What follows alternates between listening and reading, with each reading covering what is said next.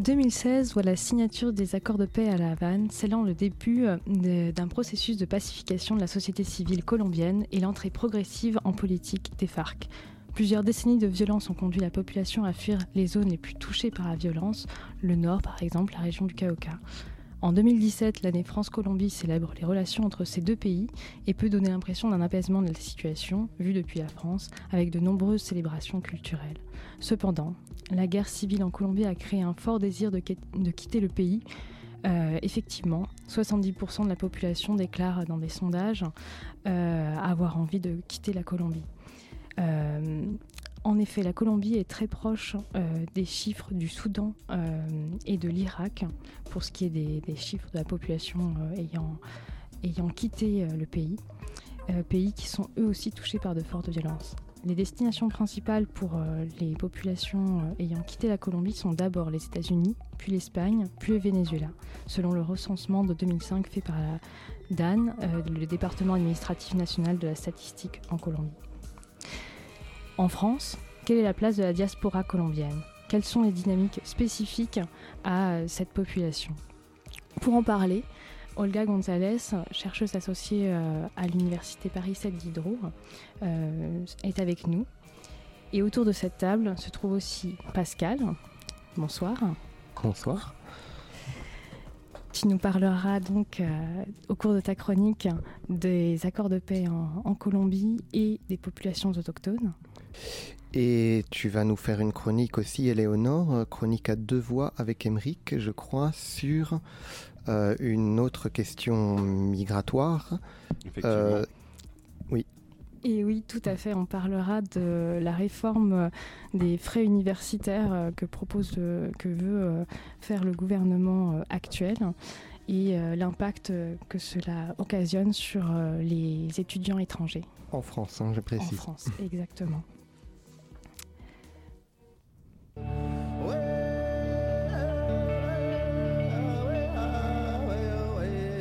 Les voix du crépuscule, anthropologie du Paris cosmopolite. Alors Olga González, bonjour. Bonjour. Donc, euh, vous êtes euh, spécialiste des, questions euh, migratoires. Vous avez effectué votre thèse sur, cette, sur la question des, de la diaspora colombienne en France et, et de, ces, de ces techniques de. comment dire de... De, ces pratiques de ces pratiques enfin les pratiques des migrants oui les pratiques ces relations avec les institutions ou avec le système de, de santé oui effectivement mhm. Et du coup, j'imagine que vous avez eu l'occasion de, voir le profil de euh, cette diaspora colombienne assez diverse euh, qui est présente en France, peut-être pas uniquement à Paris. Euh, vous avez sans doute étudié cette, cette, diaspora colombienne dans toute la France. Oui.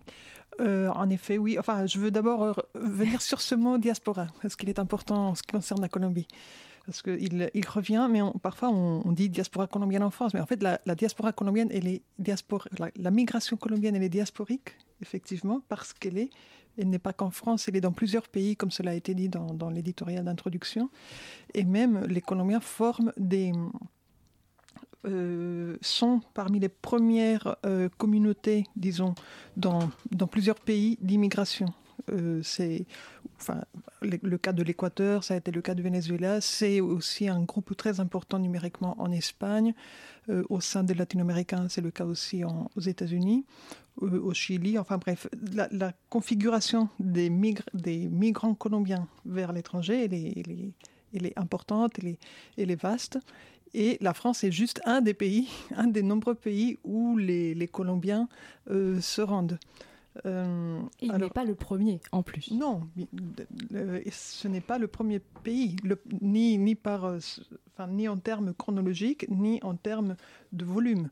D'ailleurs, ce qui a été dit euh, aussi, ce que vous avez dit tout à l'heure dans, dans l'éditorial, c'est vrai que les principaux pays d'immigration pour les Colombiens ont été le Venezuela, les États-Unis et l'Espagne mais ça a changé, en fait. Ça, c'était les données de 2005 du département administratif des, statistiques colombiens. Euh, disons que le, Venezuela est peut-être le premier pays d'émigration en, termes historiques. puisque déjà dans les années 50, suite à la grande violence des années 40 et 50 justement, ça a été une destination importante pour de très nombreux Colombiens. après, ça a fléchi et aujourd'hui, il n'y a plus une émigration vers, le Venezuela. Au contraire, enfin, il y a, d'autres phénomènes différents qui, se passent en lien avec le Venezuela. Donc ça, c'était juste pour dire, enfin, on peut plus. Enfin, il, y a encore certes des, Colombiens en, France en stock, euh, pardon, au Venezuela en, stock, mais en flux, ça, ça a tendance à, à, à moindrir. Euh, également, ce que vous pouvez expliquer pourquoi les, euh, Colombiens ont choisi les États-Unis ou l'Angleterre comme terre d'immigration? Oui, alors le, bon, le Venezuela, j'ai expliqué, c'est aussi un, c'est le pays frontalier en fait. Pour ceux qui n'auraient pas la carte, le Venezuela et la Colombie sont côte à côte. Les États-Unis ont exercé une fascination pour euh, la Colombie depuis, depuis je dirais, le, la première euh, moitié du XXe siècle. Les États-Unis, bon, parce que c'est un peu le cas de. C'est une grande puissance qui attire énormément. Euh, et donc, il n'y a pas que des Mexicains aux États-Unis. On sait qu'il y a 20 millions de Mexicains aux États-Unis, mais il y a aussi d'autres communautés latino-américaines. Et les Colombiens, euh, bah, ils voient ça avec fascination, la possibilité d'aller là-bas. Enfin, franchement, euh, vous allez, quand vous allez rencontrer des, Colombiens, vous allez peut-être en discutant avec eux, voir que beaucoup de personnes ont de la famille aux États-Unis. C'est vraiment une, destination importante. Il y a certains coins qui sont privilégiés, certains États, l'État de la Floride ou la région de, New York, par exemple, sont des, endroits où il y a des grosses communautés euh, colombiennes. D'accord. Et du coup, au niveau de l'Angleterre, c'est pareil, c'est peut-être la On langue. On va parler de l'Angleterre. Si, l'Angleterre est plus, en tout cas, c'est une destination même plus importante que la, que la France. Et que l'Espagne? Non, pas que l'Espagne. L'Espagne est bien plus importante pour des affinités. Il y a des affinités culturelles, linguistiques. Euh, mais Londres est une ville qui joue un peu le, même rôle que, enfin, que New York, mais pour le monde européen. Enfin, si vous voyez, mais c'est pas que le cas des Colombiens. Quand vous voyez les migrants qui sont à Calais, ils veulent pas rester en France, ils veulent pas aller retourner. Enfin, mhm. pourtant ils ont déjà fait une grande traversée, mais ils veulent pas. Ils veulent aller à Londres. Il y a, il y a plein de choses à à, creuser là-dedans. Pourquoi Londres? Enfin, je, connais une anthropologue qui est allée justement enquêter à Calais avec des migrants plutôt eux africains mhm. euh, ou de, Moyen-Orient, euh, qui, en leur demandant et en, essayant de, et de comprendre. Et il y a, il y a ce rayonnement, cette idée que c'est la langue anglaise aussi qui qui a plus de statut que la langue française mhm. euh, au niveau international. Et il y a l'idée qu'on fait de l'argent rapidement, qu'on est bien accueilli. Beaucoup de ces migrants pensaient qu'à Londres, finalement, par les, les, choses, les échanges qu'ils avaient, eu, ils avaient eu avec des personnes déjà installées, leur montraient qu'ils étaient accueillis, qu'on leur donnait euh, finalement un, un habitat euh, tout à fait convenable. Et donc, ça participe aussi, tout cela, ça se répand dans les réseaux.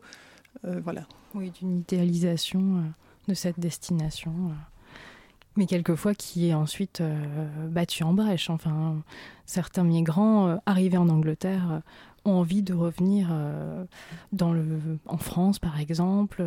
Enfin, j'ai pu voir un documentaire qui en parlait, qui montrait que, que certains migrants faisaient, montraient beaucoup d'efforts à traverser la frontière entre Calais et Douvres. Et en réalité, l'arrivée était une déception.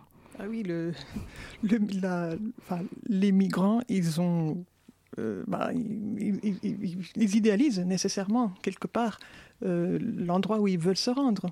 Mhm. Et bon, la réalité, elle est toujours euh, la réalité, quoi. Mhm. Et voilà. Par contre, les retours en arrière, par exemple, dans le pays, sont mhm. difficiles en fait parce qu'il y va de sa propre dignité, du mythe que l'on a pu ériger par rapport à sa propre communauté. Euh, dans, la mesure où les autres pays sont censés être plus riches et, que l'on on est parti pour euh, avoir un meilleur statut et que souvent on va entretenir cette, idée auprès de ses proches, on va leur dire voilà bah, ça, se passe mieux quand on va en vacances, on va apporter des cadeaux comme si c'était un pays euh, effectivement plus riche alors que les gens ici, enfin dans les pays d'immigration ils ont une vie plus dure, mais n'empêche cela participe de cette, fascination participe aussi de la difficulté qu'ont les gens après à, euh, par exemple, se dire bah, finalement, je, je, préfère rentrer, euh, finalement, j'aurai une meilleure vie euh, dans mon pays. C'est très difficile. Hein. J'ai vu des, des, Africains qui me disaient ici, je, je suis rien du tout, mais je ne peux pas rentrer parce que ça serait une défaite. Mais alors, justement, les Colombiens, quand ils arrivent en France, comment ça se passe? Ah. Comment ça se passe? Bon, Ça dépend des Colombiens. Déjà, on peut peut-être commencer. Pourquoi les Colombiens choisissent la France? C'est-à-dire que c'est euh, finalement parce qu'ils n'ont pas pu aller aux États-Unis ou en Angleterre. Et après, on verra pourquoi, voilà, comment ils vivent en France. Et puis, il faut savoir qu'il y a beaucoup de Colombiens différents. Il y a des Colombiens, ça va dépendre, la réponse va dépendre de, des milieux d'origine, de, du niveau éducatif, euh, de, la, de la familiarité ou non avec le, la langue française, etc. Donc, euh, enfin, pour être un peu schématique, euh, on peut dire qu'il y a euh, trois vagues de migrants ou trois types de migrants. Les migrants économiques, qui eux n'ont pas vraiment une connaissance de la langue française ni, une, ni euh, des liens spéciaux avec la, France, mais qui vont venir en France surtout à la fin des années 90, qui est le, moment où en fait beaucoup de Colombiens ont quitté euh, massivement la Colombie pour se rendre ailleurs, en Europe en fait. En Europe, en Espagne, en France et, ailleurs. À cause du conflit? Oui, en partie à cause du conflit. Euh, c'est aussi parce que il y avait euh, des règles. Enfin, l'Espagne était attirante à ce moment-là, parce qu'ils avaient besoin d'une main-d'œuvre. En fait, il, faut le voir, on dit toujours dans la migration, il faut voir les push factors, les, facteurs de sortie, mais les, pull factors aussi, c'est-à-dire les mm. facteurs d'attirance. Donc il y a aussi, il y a eu l'attrait, notamment de l'Espagne, qui avait mm. besoin d'une main-d'œuvre, certainement. Qui sortait de la dictature. Oui, il était sorti depuis un moment de la dictature, mais surtout son économie allait très bien. C'est une mhm. époque où il y avait, euh, il avait besoin d'une main-d'œuvre, notamment pour, des, pour le secteur du bâtiment mhm. et pour le secteur des services à la personne. Et donc, euh, ces, facteurs ont, joué beaucoup. Et, et pourquoi l'attraction de l'Espagne a joué aussi sur l'arrivée des Colombiens en France? Oui, justement parce que bon, il y a des, Colombiens qui sont partis en, Espagne ou, d'autres qui voulaient aller en Angleterre et qui, parfois par hasard, se sont retrouvés en France. Parfois parce qu'ils avaient des liens, des liens avec. Euh, enfin, il suffit de connaître une personne pour se dire bon, je tente d'abord là-bas. Moi, dans mes dans mes entretiens, j'ai rencontré tous les cas de figure, hein, des gens qui étaient ici en France parce qu'ils voulaient se rendre en Australie. Alors je leur dis non mais qu'est-ce que c'est que cette idée? Oui, non, mais finalement, les gens me disent, oui, finalement, je suis resté ici. D'autres me disent, je n'ai pas pu avoir le visa pour les États-Unis, mais comme je voulais aller en Espagne, mais que je suis... Enfin, c'est toujours des histoires un peu compliquées.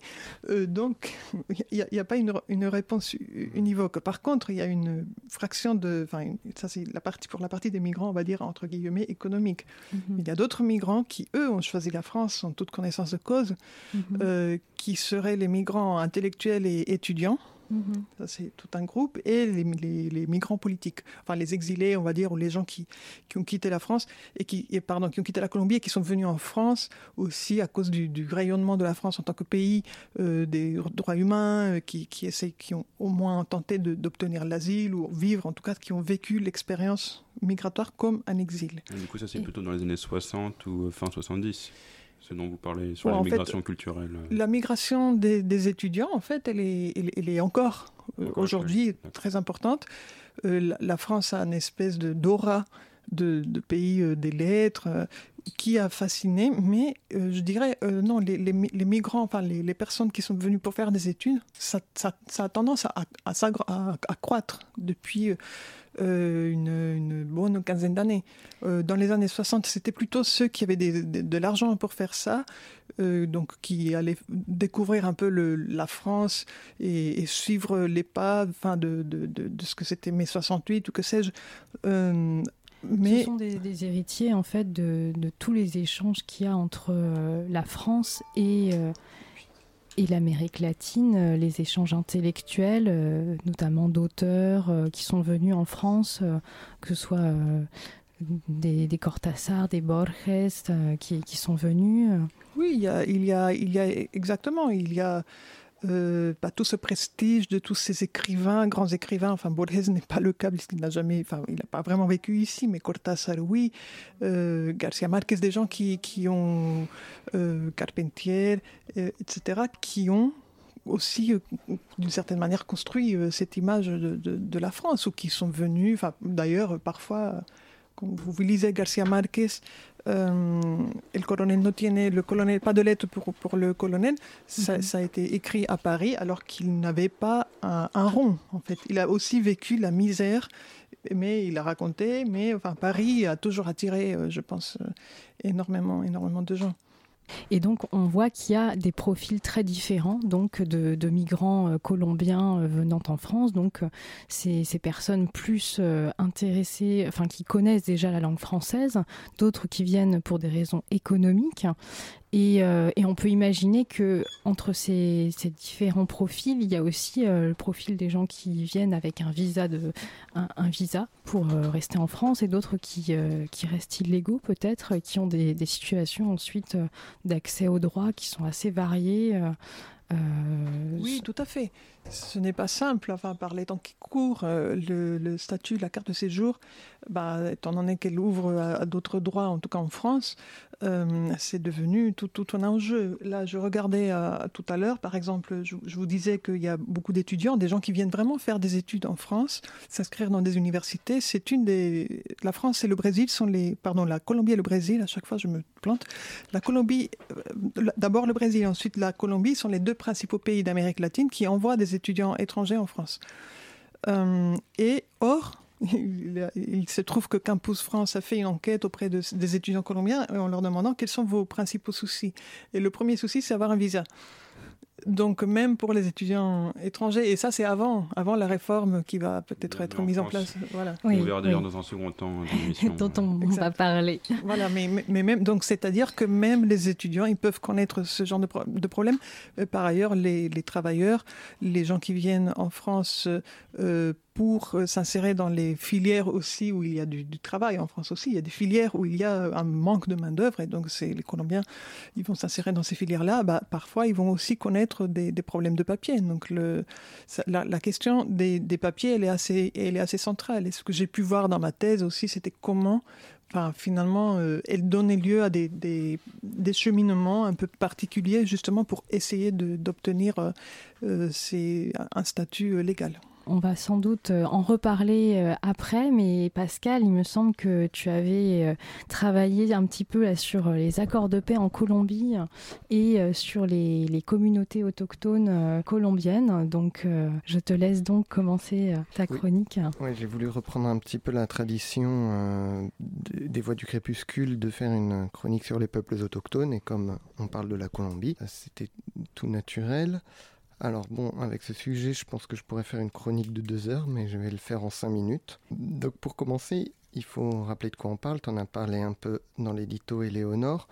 Donc ce sont des accords de paix qui ont été signés en 2016 entre le gouvernement colombien et les FARC, Forces armées révolutionnaires de Colombie, euh, dans le but de mettre fin à un conflit qui durait depuis plus de 50 ans. Alors je ne vais pas revenir sur ce conflit, euh, ses causes, euh, j'ai pas le temps.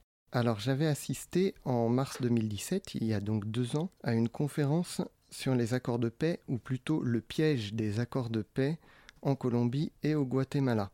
Donc au Guatemala, il y a des accords de paix qui avaient été signés en 1996, aussi pour mettre fin à une guerre civile. Et donc là, il y a du recul sur les accords au Guatemala.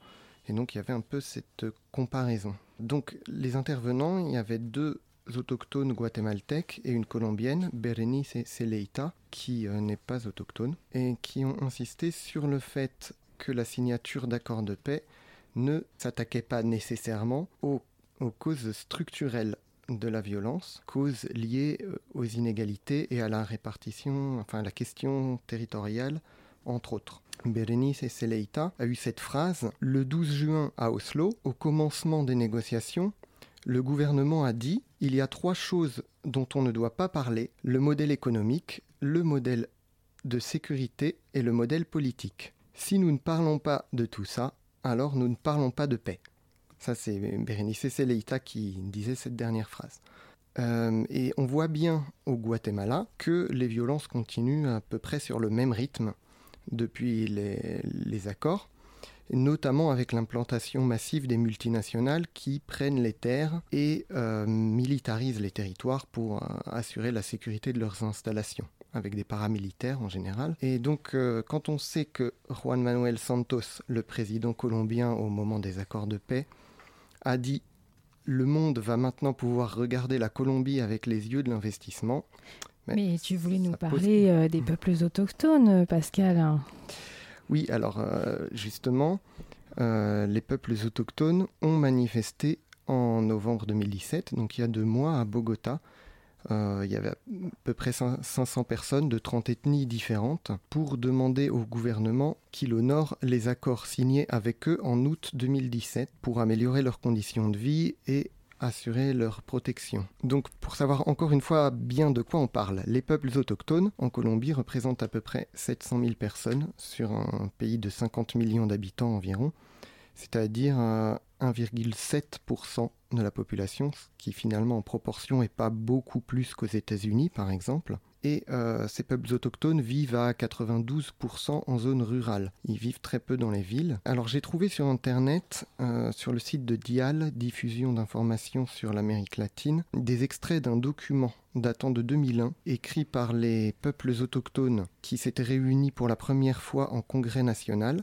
Et donc ce document disait en préambule, la question territoriale est un point clé pour tout accord de paix. Et euh, le document commençait par En Colombie, l'absence de définition du système territorial a été continue, et ce fut la cause évidente des conflits entre les défenseurs de différents modèles. Et donc le document précise ensuite que la question a déjà été posée de savoir si la Colombie devait adopter un modèle fédéral, régional, unitaire ou autre et que le modèle d'État unitaire a finalement été retenu, mais tempéré sur le papier par la reconnaissance de l'autonomie des entités territoriales. Mais euh, le document propose de faire une nouvelle définition du modèle territorial qui garantirait la participation citoyenne euh, la participation citoyenne aux prises de décision et ferait de la Colombie un pays pluriethnique et multiculturel. Et donc, euh, il s'agirait de, notamment d'avancer vers un État constitué de régions autonomes, euh, parmi lesquelles on trouverait des régions indigènes dotées d'un réel pouvoir et ce qui permettrait notamment à ceux-ci euh, de prendre leurs propres décisions quant à l'implantation des multinationales qui sont essentiellement présentes sur leur territoire. Et donc, euh, la question territoriale étant la cause de la guerre, sa résolution serait la réponse au conflit, n'est-ce pas Pascal? C'est en tout cas euh, ce que disait ce document. D'accord. mais en tout cas, la, question, c'est quand même euh, la régionalisation et, l'autonomisation des territoires autochtones ou afro-colombiens. Bah, c'est de savoir en tout cas si les accords de paix ont bien intégré cette question euh, de la répartition territoriale, car il ne me semble pas qu'on ait parlé de régionalisation, par exemple, ou euh, d'autonomisation des territoires. Je me sens interpellé là. et donc les peuples autochtones, en tout cas, continuent de subir des, expulsions de leur territoire, notamment par les groupes paramilitaires, mhm. euh, ou d'attendre sans succès jusque-là la récupération de leurs terres, euh, certaines toujours aux mains des groupes armés.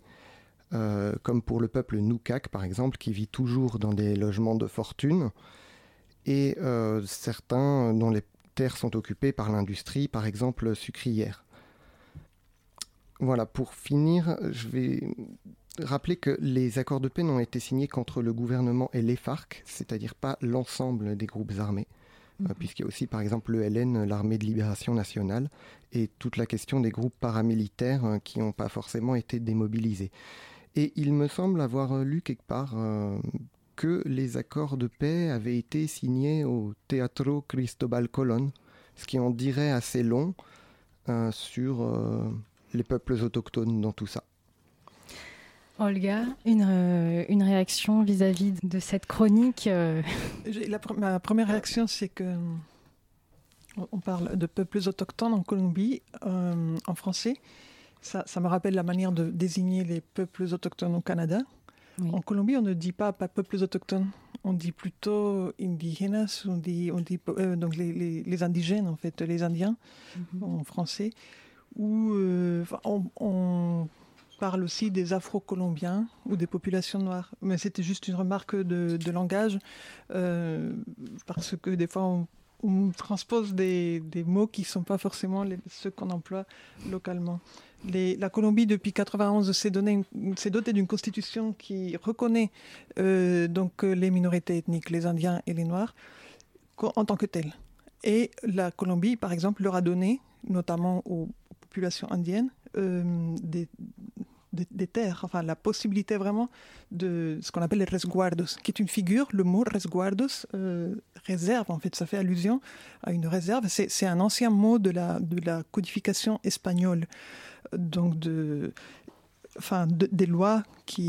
Oui, coloniales, quoi. Mais euh, toujours est-il que les, les, les, Indiens, après 91, ils ont quand même, normalement, ils peuvent avoir des, terres. Et aujourd'hui, on, enfin, on voit, c'est complexe parce que là, on, vraiment, on sort complètement de la diaspora et on va rentrer dans, le conflit, dans les FARC. C'est extrêmement complexe.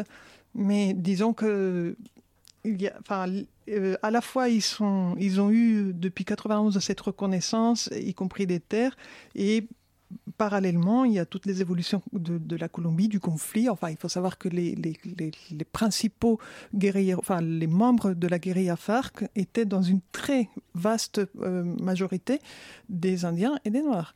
Et que pourtant, ils ne sont pas forcément représentés dans les, enfin, parmi les, chefs des, des guérillas, qui eux sont plutôt des gens métis, des gens qui ont une formation euh, scolaire plus aboutie, etc. etc. Donc, même au niveau des revendications d'ailleurs des FARC, euh, c'est pas forcément la question. Voilà, euh, même au niveau des revendications des FARC, non, au contraire, les, les communautés indiennes ont souvent été en opposition aux FARC notamment dans la région, enfin dans certaines régions de la Colombie où ils ont, où ils ont subi, parce que ça c'est l'autre caractéristique de la guerre en Colombie, les principales communautés qui ont été touchées sont effectivement des communautés qui, du monde de la ruralité, et ce sont d'abord les communautés indiennes et noires.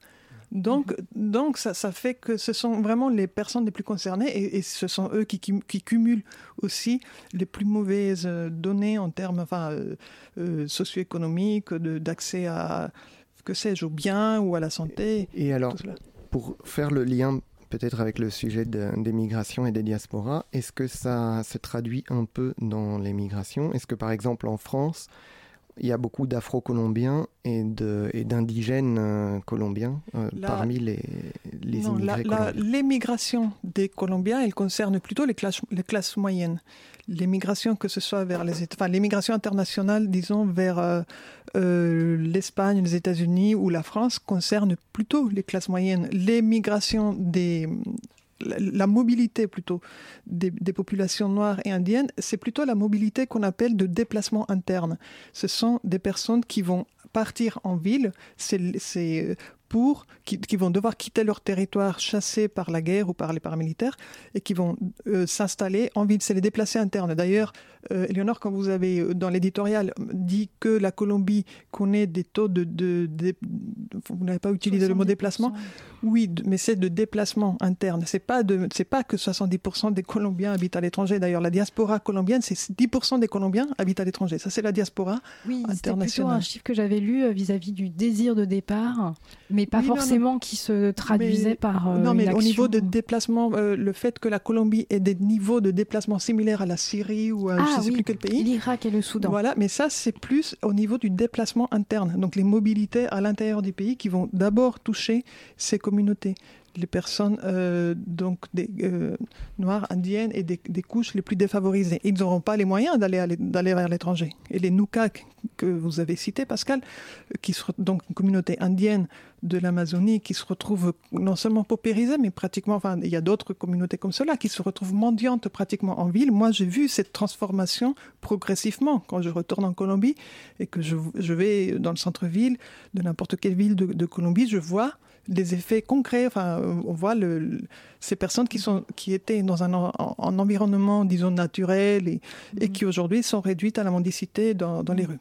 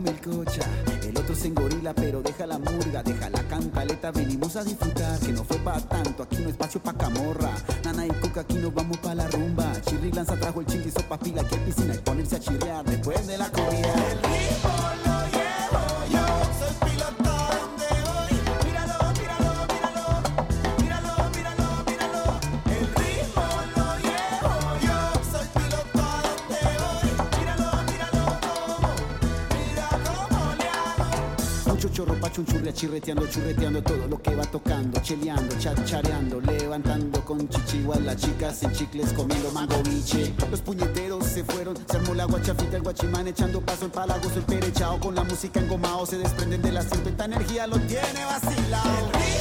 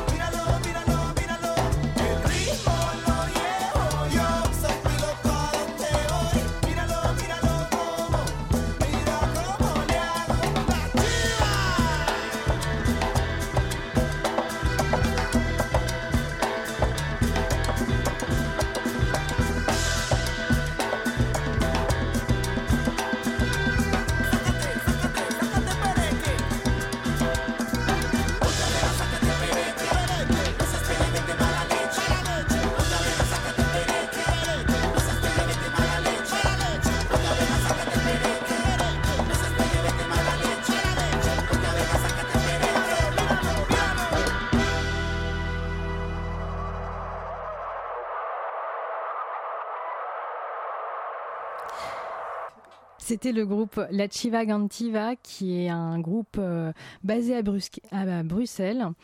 Euh, mais euh, qui est constitué de musiciens colombiens. il recrée les rythmes colombiens traditionnels en mélangeant la champeta, la chirimia et le mapalé, que je ne connaissais absolument pas, avec une pincée de funk, d'afrobeat, de jazz et de musique latine. Non, moi j'avais voulu, enfin je voulais juste dire un mot par rapport à ce groupe parce que et par rapport à, certaines musiques, puisqu'il est, il est représentatif un peu de, des changements qu'il y a eu aussi dans, dans l'émigration euh, colombienne. En fait, elle est, on disait tout à l'heure, elle est assez invisible. Enfin, pendant que la musique, euh, pendant qu'on écoutait le, la musique, là ici, on me faisait remarquer que la migration colombienne est quand même un peu invisible. Effectivement, elle est un peu invisible dans un pays comme la France, on la voit pas. On n'est pas très présente, on va dire, dans l'espace public ni dans les médias, sauf dans la musique en fait. Dans la, cumbia par exemple, qui à l'origine est un rythme colombien, bah, maintenant euh, l'Amérique latine prétend que la cumbia est latino-américaine. À l'origine, c'est un rythme de la côte caraïbe colombienne. Et, euh, mais il s'est exporté, bon, d'abord euh, en Amérique latine, mais maintenant un peu, un peu partout. Et, et ce groupe qui est né à Bruxelles il n'est pas formé que par des Colombiens. Il y a aussi euh, une personne de Vietnam, il y a des Belges, il y a des Français. Et donc moi, ça me paraît, enfin, que, cette musique soit faite ailleurs, les disques sont composés à Bruxelles, euh, c'est aussi cette idée de, enfin, la Colombie participe pleinement de, pleinement de, de la mondialisation de, la culture aussi. Mmh. absolument. Mais ce sont des, des, musiques qui, sont, euh, qui deviennent de plus en plus à la mode, en plus euh, chez les jeunes, donc euh, ça, ça, participe encore plus de, de, cette diffusion. Tout à fait. Qui ne connaît pas la cumbia n'est carrément pas au-dessous de tout. La cumbia funk. Mais donc, euh, pour revenir au sujet, euh, on parlait des, FARC euh, à l'instant avec la chronique de Pascal et, et, et, aussi des, des, raisons pour lesquelles les Colombiens migrent vers, vers les États-Unis ou vers l'Europe. Et donc, on a aussi principalement euh, ce, cette violence en Colombie qui a poussé euh, les gens euh, à migrer, pas uniquement pour des raisons économiques ou intellectuelles. Ah là là, on va parler de la violence, c'est triste, hein. mais c'est vrai.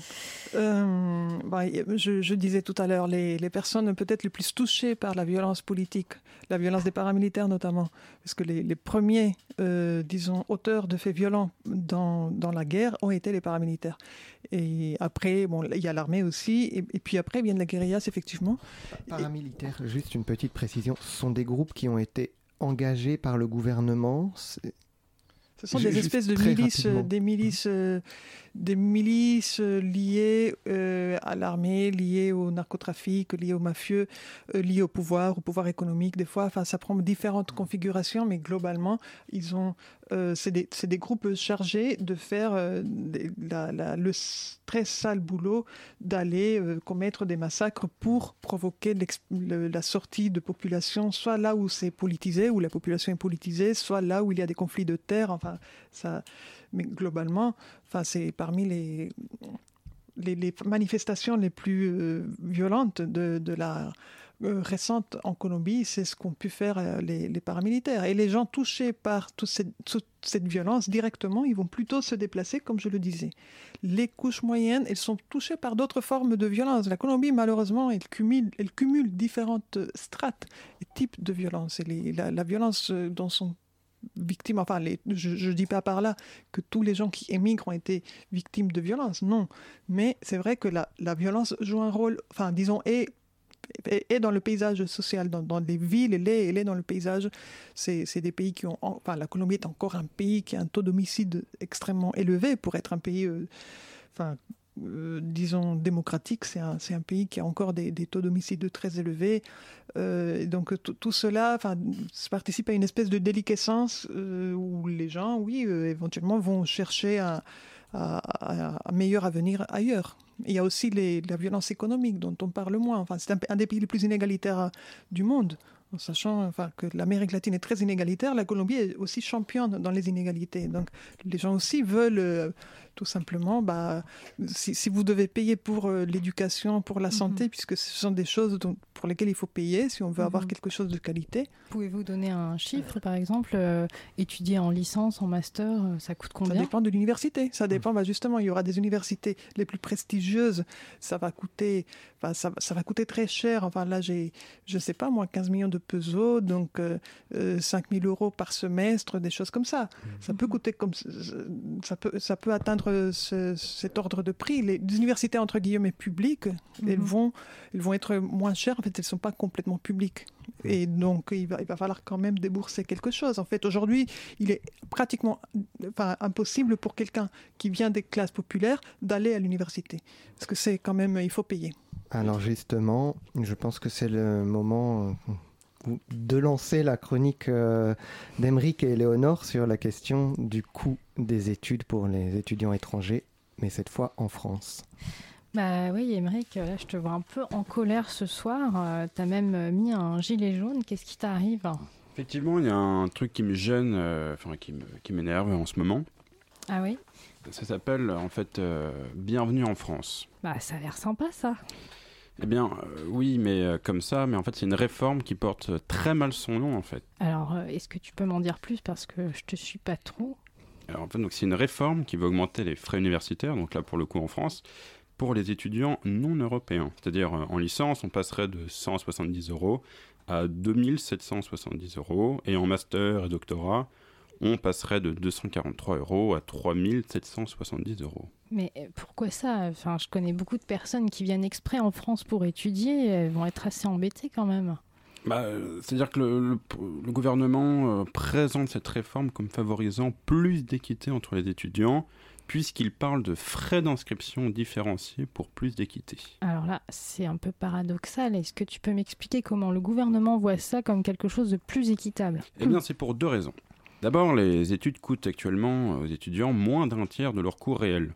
Euh, et donc c'est pour rééquilibrer cela. Ensuite, c'est face à l'impôt, le, gouvernement veut plus d'équité. Il explique que les étudiants étrangers ne payent pas assez d'impôts en France. Alors, pas du tout en fait. Mais, mais, mais, pourtant, enfin, ils en payent des impôts. Euh, ils payent la TVA euh, tous les jours quand ils font leurs courses, ils payent la taxe d'habitation.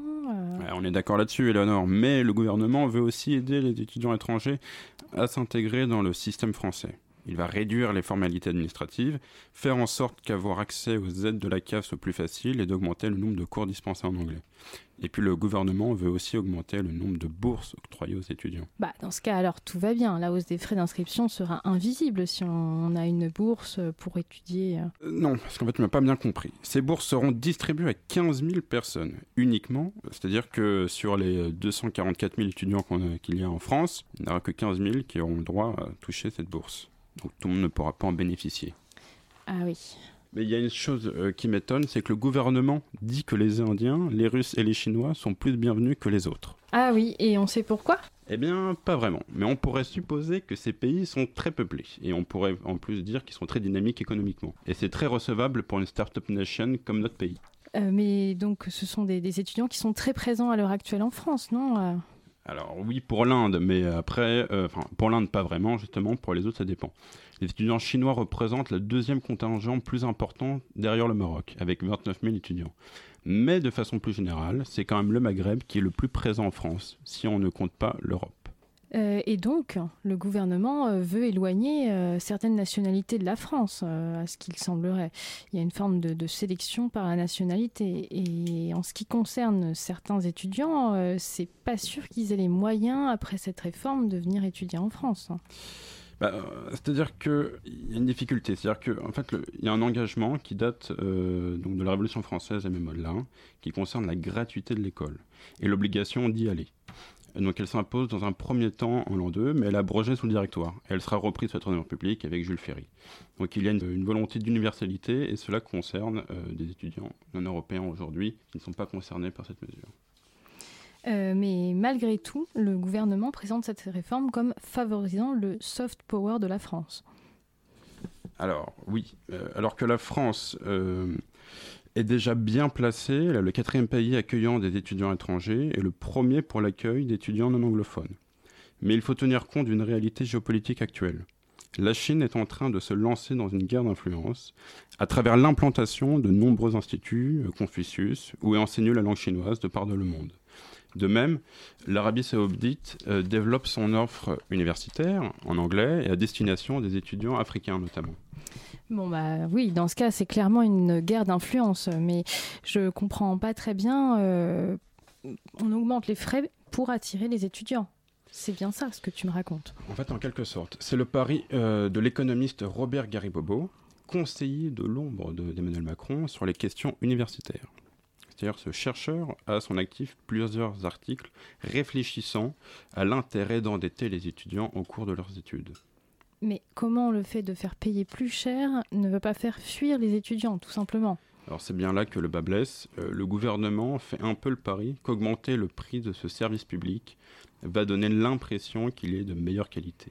Un peu comme les produits de luxe, plus c'est cher, plus ça a de la valeur. Euh, là j'ai quand même l'impression, Émeric, qu'on marche totalement sur la tête. Hein.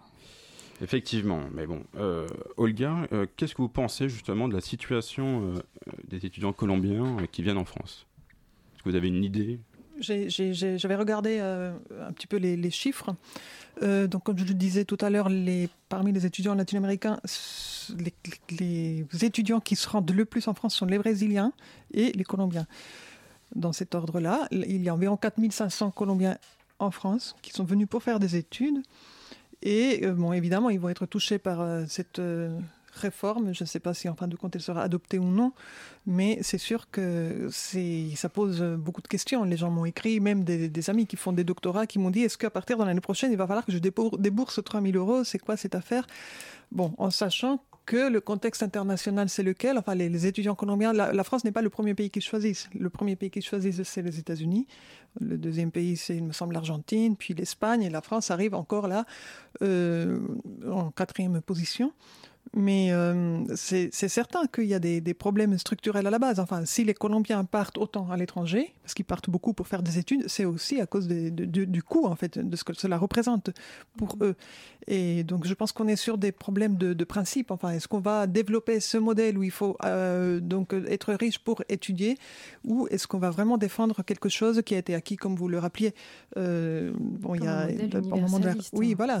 Est-ce qu'on va avoir quel, quel est le type d'approche? Enfin, les États-Unis depuis longtemps ils sont dans, l'autre voie, la mhm. voie de, de, privilégier, mais, mais on voit ce que ça donne. C'est extrêmement dangereux. Je pense que bon, c'est bien de, tirer l'alerte et puis de, s'opposer, mais pas seulement en France, en fait, partout, parce que ça, fait partie. Enfin, la France, à la limite, c'est le dernier pays où il y a encore des, des derniers pays où il y a encore des études euh, non payantes ou très peu chères, mais il faut défendre cela et, essayer de l'exporter au contraire. Oui. oui. Enfin, il y a encore le Mexique peut-être qui est euh, qui a un modèle assez similaire à celui de la France. Voilà, les pays où il y a eu une révolution gardent encore quelques euh, vestiges de, des acquis. Il y a l'Allemagne aussi, notamment en Europe. Effectivement, euh, l'air est plutôt sur le, modèle Le Royaume-Uni, non. Le Royaume-Uni a, eu une réforme, effectivement, il y a dix ans, qui, qui, est revenue sur ses acquis sociaux. C'est assez malheureux, effectivement. Oui mais par contre, euh, vous dites que euh, beaucoup d'étudiants colombiens vont étudier aux États-Unis, et, là, ça me semble un peu étonnant. Bah, c'est les gens qui préfèrent encore payer. Euh, enfin, quand, je vous ai dit les, prix tout à l'heure de certaines universités colombiennes, peut-être qu'ils peuvent quand même, notamment pour ceux qui étudient l'économie, ce genre de choses, prétendre à, peut-être s'endetter ou par ailleurs l'endettement. Ça c'est très courant.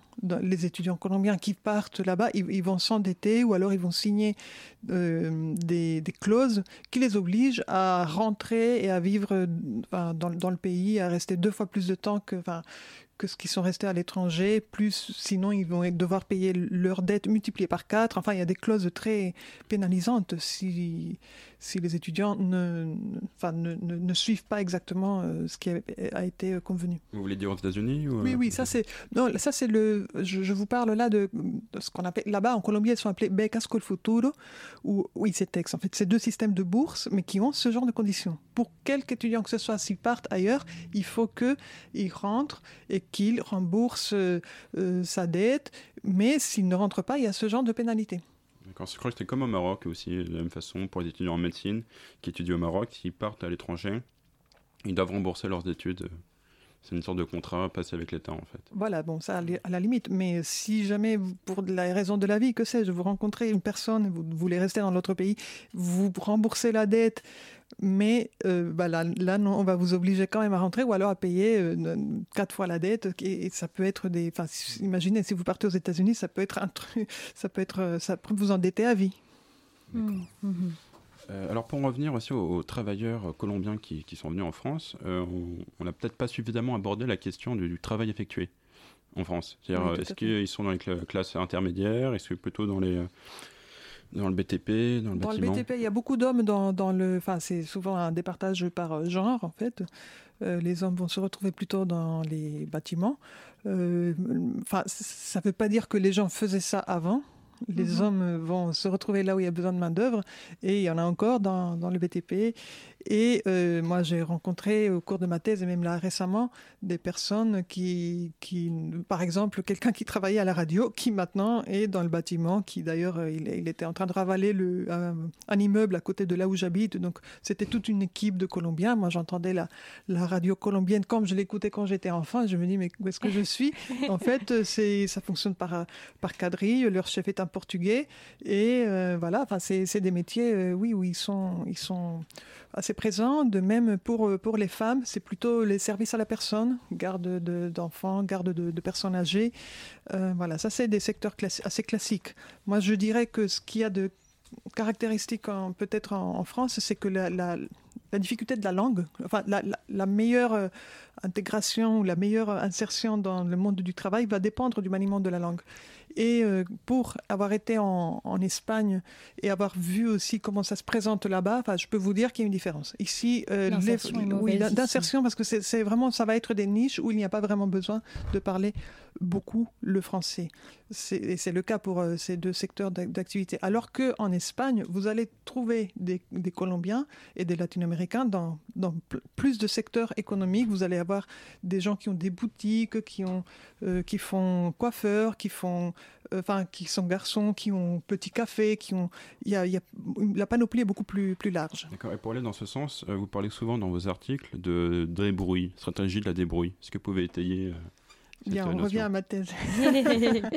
oui, en fait, euh, c'est, enfin, j'ai essayé de, de, montrer, ou, enfin, c'est des choses que, que, j'ai trouvées, en fait, au cours de la thèse. Euh, je voyais bien que les, les pratiques des, des, migrants que je voyais n'étaient pas les mêmes que celles d'autres migrants. Que Je vais vous donner un exemple. Euh, les, Colombiens, malgré toute la situation de violence que l'on connaît, et malgré le fait qu'eux-mêmes avaient souvent subi des violences et euh, persécutions, etc., ils ne, ils ne demandaient pas l'asile. Quand je les rencontrais, ils, ils ne demandaient, c'était pas quelque chose qu'ils faisaient assez comme, comme, en revanche, font automatiquement, assez automatiquement, beaucoup d'autres migrants qui viennent des pays enfin, où, peut-être il y a des conflits, mais pas forcément. En fait, quelque part, demander l'asile est aussi devenu la seule manière d'essayer d'obtenir une résidence dans, en Europe. Et donc, cela m'a intrigué, mais ça, c'est un exemple parmi d'autres. Pourquoi les Colombiens se comportaient comme ça et quel, quel était leur euh, mode de relation avec l'institution? Comment ils percevaient les institutions et comment ils essayaient finalement de se de s'en sortir pour euh, obtenir un, statut euh, de, de, séjour légal. Et donc tout cela m'a amené, en fait c'est un peu long de l'expliquer ici, mais à, apporter cette notion de débrouille qui est une, la traduction française du mot que les personnes emploient, el rebusque, là-bas, euh, pour, bon, pour rendre compte de, de, ces pratiques. D'accord. Euh, parce que effectivement, euh, vous voyez aussi que y a les, aides sociales sont pas forcément demandées, les, les, aides médicales sont un peu plus demandées d'après ce que, j'ai pu lire, mais tout un ensemble de, d'organismes d'aide ne sont pas forcément invoqués. Oui, ça, peut, ça peut donner lieu effectivement à une méconnaissance des institutions, non seulement des, des, des, droits en eux-mêmes, mais même des, institutions qui les, qui, les, qui les, mettent en œuvre, ou, les, ou de, que sais-je, oui, là, on va pas avoir le réflexe d'aller dans une mairie ou pour ne serait-ce que se renseigner sur euh, ce à quoi on aurait éventuellement droit. C'est pas euh, quelque chose de... Et puis, et ça reste quand même des pratiques assez individualistes, assez, enfin, va pas non plus mettre en place, comme c'est le cas de la migration chinoise, des, des logiques de, de, tontine où tout le monde, de plus ou moins, oui, où on, on, contribue, tout le monde contribue pour soutenir le prochain qui va arriver, on va lui faire un prêt à un taux réduit, etc. Là, on reste dans des, dans des pratiques donc, de débrouille individualiste. D'accord. Mais ce qui veut dire que euh, de la même manière, euh, lorsque euh, les élections s'annoncent en Colombie, que ce soit des élections législatives ou présidentielles, les gens ont cette même, peu de demandes vis-à-vis de leurs droits aussi en Colombie. En tout cas, bon, déjà le on rentre dans un autre chapitre, mais disons, mhm. en, Amérique latine, le vote est obligatoire presque partout, sauf dans certains pays, dont la Colombie. Mhm. Et euh, de fait, l'abstention des Colombiens est, énorme et très, très. Enfin, c'est un pays où, depuis des années, les, présidents sont élus avec euh, euh, très, enfin, un pourcentage très faible de, de votants. Et euh, oui, ça explique. C'est logique où finalement, bon, il y a un discrédit de la classe politique, certes, mais il y a aussi une forme de, méfiance méfiance par rapport aux institutions et méconnaissance de ses droits et de, ses devoirs. Et je pense que ça, bon, ça, ce sont des choses un peu, peut-être, euh, enfin, euh, difficile à expliquer dans les une et minute et demie qui nous restent, mais euh, qui sont assez centrales en fait pour comprendre aussi la, la crise que connaît la société colombienne. Mm, D'accord.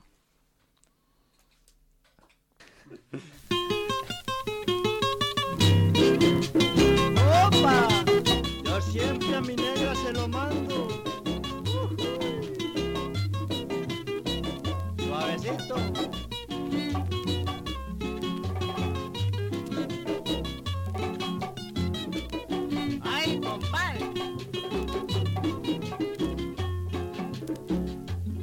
Mi negra linda yo le debo el aguinaldo, entre frescas rosas ella me lo pidió. A mi negra linda yo le debo el aguinaldo, entre frescas rosas ella me lo pidió. Si ella me lo manda, ya queda retornado, porque muy pronto pienso dárselo yo. Si ella me lo manda, ya queda retornado, porque muy pronto pienso dárselo yo. Ay, mi negra linda, yo te lo voy a dar. En este diciembre me vas a retornar. Ay, mi negra linda, yo te lo voy a dar. En este diciembre me vas a retornar. El aguinaldito que te voy a mandar. En mucho secreto para ti nada más. El aguinaldito que te voy a mandar. En mucho secreto para ti nada más. ¡Opa! Así es, comadre.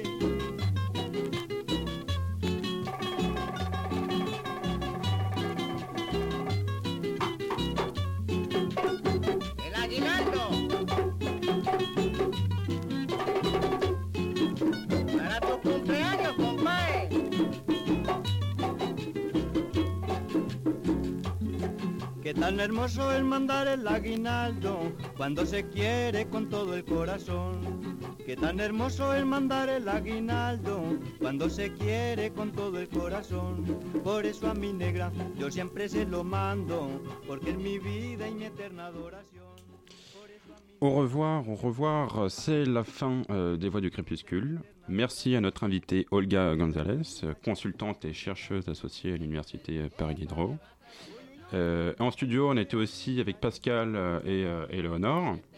N'oublions pas de remercier euh, celui sans qui rien ne pouvait se faire, Hugolin, et euh, qui active les manettes derrière la vitre. N'hésitez pas à réécouter euh, l'émission en podcast sur le site de Radio Campus Paris, donc www.radiocampusparis.org, et à partager sur vos réseaux sociaux. Si vous voulez nous écrire, les Voix du Crépuscule ont une page Facebook à leur nom, ainsi qu'une adresse mail, donc les Voix du Crépuscule, arobase, radiocampusparis.org. La prochaine émission sera diffusée le 14 février et on recevra le collectif Manifeste Rien qui produit des pièces de théâtre et des one-man shows pour vulgariser des œuvres de sciences humaines et sociales, comme par exemple les livres La domination masculine, masculine de Pierre Bourdieu ou Le massacre des Italiens de Gérard Noiriel. Et restez à l'écoute, amis auditeurs, la soirée continue sur Radio Campus Paris. Dans quelques instants, MapMonde se met en mode carnet de voyage et vous emmène vers la Martinique, ses sound systems et ses rythmes